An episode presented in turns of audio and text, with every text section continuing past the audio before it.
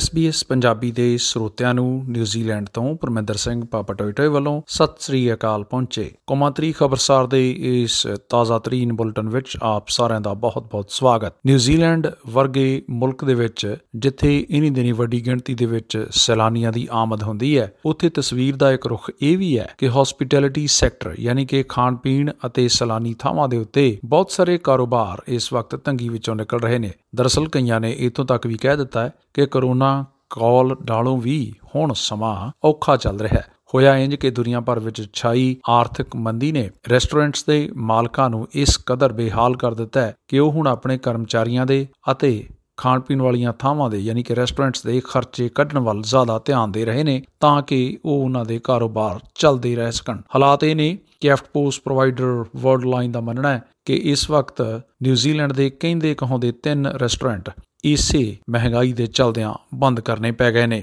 ਤੇ ਉਧਰ ਕੈਨੇਡਾ ਦੇ ਵਿੱਚ ਪੰਜ ਹੋਰ ਪੰਜਾਬੀ ਨੌਜਵਾਨਾਂ ਨੂੰ ਨਸ਼ੀਲੇ ਪਦਾਰਥਾਂ ਤੇ ਗੈਰ ਕਾਨੂੰਨੀ ਹਥਿਆਰਾਂ ਸਮੇਤ ਗ੍ਰਿਫਤਾਰ ਕੀਤਾ ਗਿਆ ਹੈ। ਵਿਸ਼ੇਸ਼ ਐਨਫੋਰਸਮੈਂਟ ਬਿਊਰੋ ਦੀ ਸਟੈਪ ਟੀਮ ਨੇ ਕਾਰਵਾਈ ਕੀਤੀ ਹੈ। ਨੌਜਵਾਨਾਂ ਦੀ ਪਛਾਣ ਅਮਨਦੀਪ ਸਿੰਘ, ਰਮਨਪ੍ਰੀਤ ਸਿੰਘ, ਮਨਿੰਦਰ ਸਿੰਘ, ਸਵਰਨਪ੍ਰੀਤ ਸਿੰਘ ਅਤੇ ਜੋਬਨਪ੍ਰੀਤ ਸਿੰਘ ਵਜੋਂ ਹੋਈ ਹੈ। ਦੱਸਿਆ ਜਾ ਰਿਹਾ ਹੈ ਕਿ ਪੁਲਿਸ ਪਹਿਲਾਂ ਹੀ ਬੜੇ ਲੰਮੇ ਸਮੇਂ ਤੋਂ ਇਹਨਾਂ ਨੌਜਵਾਨਾਂ ਤੇ ਨਜ਼ਰ ਰੱਖ ਰਹੀ ਸੀ ਅਤੇ ਇਹਨਾਂ ਦੇ ਨਾਮ ਪਹਿਲਾਂ ਵੀ ਕੁਝ ਕੇਸਾਂ ਦੇ ਵਿੱਚ ਸ਼ੱਕੀ ਤੌਰ ਤੇ ਸਾਹਮਣੇ ਆਏ ਸਨ। ਚੇਤਾਵਨੀ ਦੇਣ ਦੇ ਬਾਵਜੂਦ ਉਹ ਨਸ਼ੇ ਦੇ ਮਾਮਲਿਆਂ ਦੇ ਵਿੱਚ ਸ਼ਾਮਲ ਰਹੇ ਪੁਲਿਸ ਟੀਮਾਂ ਨੇ ਵੌਨ ਓਨਟਾਰੀਓ ਦੇ ਵਿੱਚ ਘਰਾਂ 'ਚ ਛਾਪੇਮਾਰੀ ਕਰਕੇ ਇਹਨਾਂ ਨੂੰ ਗ੍ਰਿਫਤਾਰ ਕੀਤਾ ਹੈ। ਯਾਦ ਕਰਾਉਣਾ ਚਾਹਾਂਗੇ ਕਿ ਪਿਛਲੇ ਹਫ਼ਤੇ ਵੀ ਤੁਹਾਡੇ ਨਾਲ ਅਸੀਂ ਇਹ ਖਬਰ ਸਾਂਝੀ ਕੀਤੀ ਸੀ ਕਿ ਪੰਜਾਬੀ ਮੂਲ ਦੇ 70 ਤੋਂ ਵੀ ਵੱਧ ਨੌਜਵਾਨ ਕਾਰਾਂ ਅਤੇ ਐਸਯੂਵੀ ਚੋਰੀ ਕਰਦੇ ਫੜੇ ਜਾ ਚੁੱਕੇ ਨੇ। ਤੇ ਇਧਰ ਖਬਰ ਟੋਰਾਂਟੋ ਤੋਂ, ਜਿੱਥੇ ਕਿ ਛੋਟੀ ਉਮਰੇ ਵੱਡਾ ਨਾਮਣਾ ਖੱਟਣ ਵਾਲੀ ਉਗੀ ਕਵਿਤਰੀ ਰੂਪੀ ਕੌਰ ਨੇ ਬਾਈਡਨ ਪ੍ਰਸ਼ਾਸਨ ਦੇ ਸੱਦੇ ਨੂੰ ਠੁਕਰਾ ਦਿੱਤਾ ਹੈ। ਮਸ਼ਹੂਰ ਕੈਨੇਡੀਅਨ ਕਵਿਤਰੀ ਰੂਪੀ ਕੌਰ ਨੇ ਗਾਜ਼ਾ ਤੇ ਬੰਬਾਰੀ ਜਾਰੀ ਰਹਿਣ ਕਾਰਨ ਇਜ਼ਰਾਈਲ ਦੇ ਅਮਰੀਕੀ ਸਮਰਥਨ ਦਾ ਹਵਾਲਾ ਦਿੰਦੇ ਹੋਏ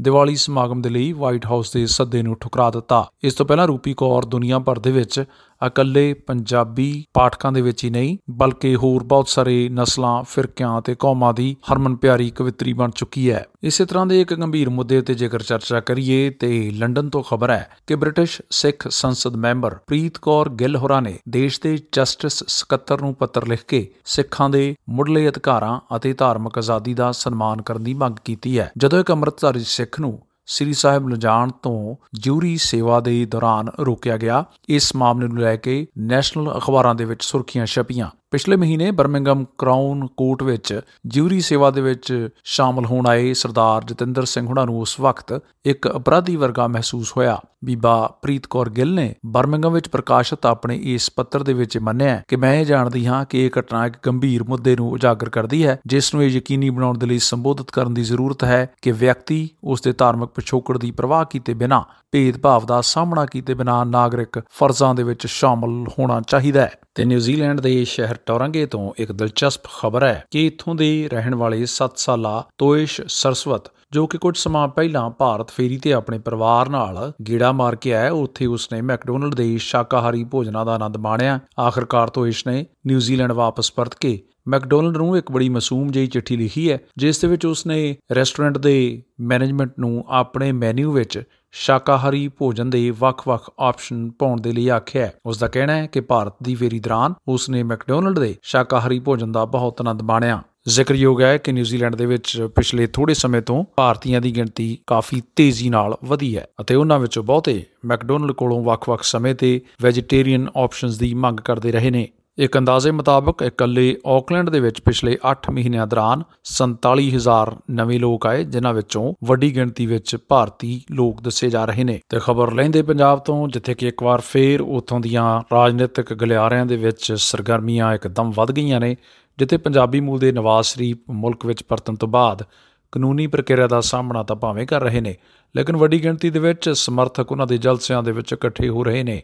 ਇਸ ਤੋਂ ਪਹਿਲਾਂ ਵੀ ਉਹ ਮੁਲਕ ਦੇ ਪ੍ਰਧਾਨ ਮੰਤਰੀ ਰਹਿ ਚੁੱਕੇ ਨੇ। ਯਾਦ ਕਰਾਉਣਾ ਚਾਹਾਂਗੇ ਕਿ ਇਸ ਦੌਰਾਨ ਪਾਕਿਸਤਾਨ ਦੇ ਕਾਰਜਕਾਰੀ ਪ੍ਰਧਾਨ ਮੰਤਰੀ ਅਨਵਰ ਉਲ ਹਕ ਕੱਕੜ ਹੋਰਾਂ ਨੇ ਆਪਣੇ ਸਾਰੇ ਹੀ ਅਧਿਕਾਰੀਆਂ ਨੂੰ ਹਦਾਇਤ ਕੀਤੀ ਹੈ ਕਿ ਉਹ ਦੇਸ਼ ਦੇ ਵਿੱਚ ਆਪਣੇ ਧਾਰਮਿਕ ਤਿਉਹਾਰਾਂ ਦੇ ਵਿੱਚ ਸ਼ਾਮਲ ਹੋਣ ਵਾਲੇ ਘੱਟ ਗਿਣਤੀ ਫਿਰਕਿਆਂ, ਸਿੱਖਾਂ, ਜੈਨੀਆਂ, ਈਸਾਈਆਂ ਅਤੇ ਹਿੰਦੂਆਂ ਨੂੰ ਵੱਧ ਤੋਂ ਵੱਧ ਸਹੂਲਤਾਂ ਦੇਣ। ਯਾਦ ਰਹੇ, ਇਸ ਤੋਂ ਪਹਿਲਾਂ ਵੱਖ-ਵੱਖ ਸਮਿਆਂ ਤੇ ਹਿੰਦੂ ਘੱਟ ਗਿਣਤੀ ਦੀਆਂ ਲੜਕੀਆਂ ਨੂੰ ਅਗਵਾ ਅਤੇ ਜਬਰਨ ਧਰਮ ਪਰਿਵਰਤਨ ਕਰਕੇ ਨਿਕਾਹ ਪੜਾਏ ਜਾਣ ਦੀਆਂ ਖਬਰਾਂ ਵੀ ਸੁਰਖੀਆਂ ਦੇ ਵਿੱਚ ਰਹੀਆਂ ਨੇ। ਤੇ ਖਬਰ ਕੈਨੇਡਾ ਦੇ ਖੂਬਸੂਰਤ ਸ਼ਹਿਰ ਕਿਚਨਰ ਤੋਂ, ਜਿੱਥੇ ਕਿ ਪਹਿਲੇ ਕੈਨੇਡੀਅਨ ਸਿੱਖ ਫੌਜੀ ਦੀ ਯਾਦ ਵਿੱਚ ਸ਼ਾਨਦਾਰ ਭਾਵਪੂਰਤ ਇਕੱਠ ਕੀਤਾ ਗਿਆ। ਇੱਕ ਸਿੱਖ ਜੰਗੀ ਨਾਇਕ ਦੀ ਯਾਦ ਵਿੱਚ ਇੱਥੇ ਐਤਵਾਰ ਨੂੰ ਕਬਰਸਤਾਨ ਦੇ ਵਿੱਚ ਇਹ ਧਾਰਮਿਕ ਸਮਾਰੋਹ ਆਯੋਜਿਤ ਕੀਤੇ ਗਏ। ਹਰ ਸਾਲ ਦੀ ਤਰ੍ਹਾਂ ਰਵਾਇਤੀ ਅੰਦਾਜ਼ ਦੇ ਵਿੱਚ ਕੈਨੇਡਾ ਭਰ ਤੋਂ ਵੱਖ-ਵੱਖ ਫਿਰਕਿਆਂ ਦੇ ਲੋਕ ਅਤੇ ਵੱਡੀ ਗਿਣਤੀ ਦੇ ਵਿੱਚ ਸਿੱਖਾਂ ਨੇ ਕੈਨੇਡੀਅਨ ਸਾਬਕਾ ਫੌਜੀ ਬੁੱਕਮ ਸਿੰਘ ਦੀ ਕੁਰਬਾਨੀ ਨੂੰ ਯਾਦ ਕੀਤਾ।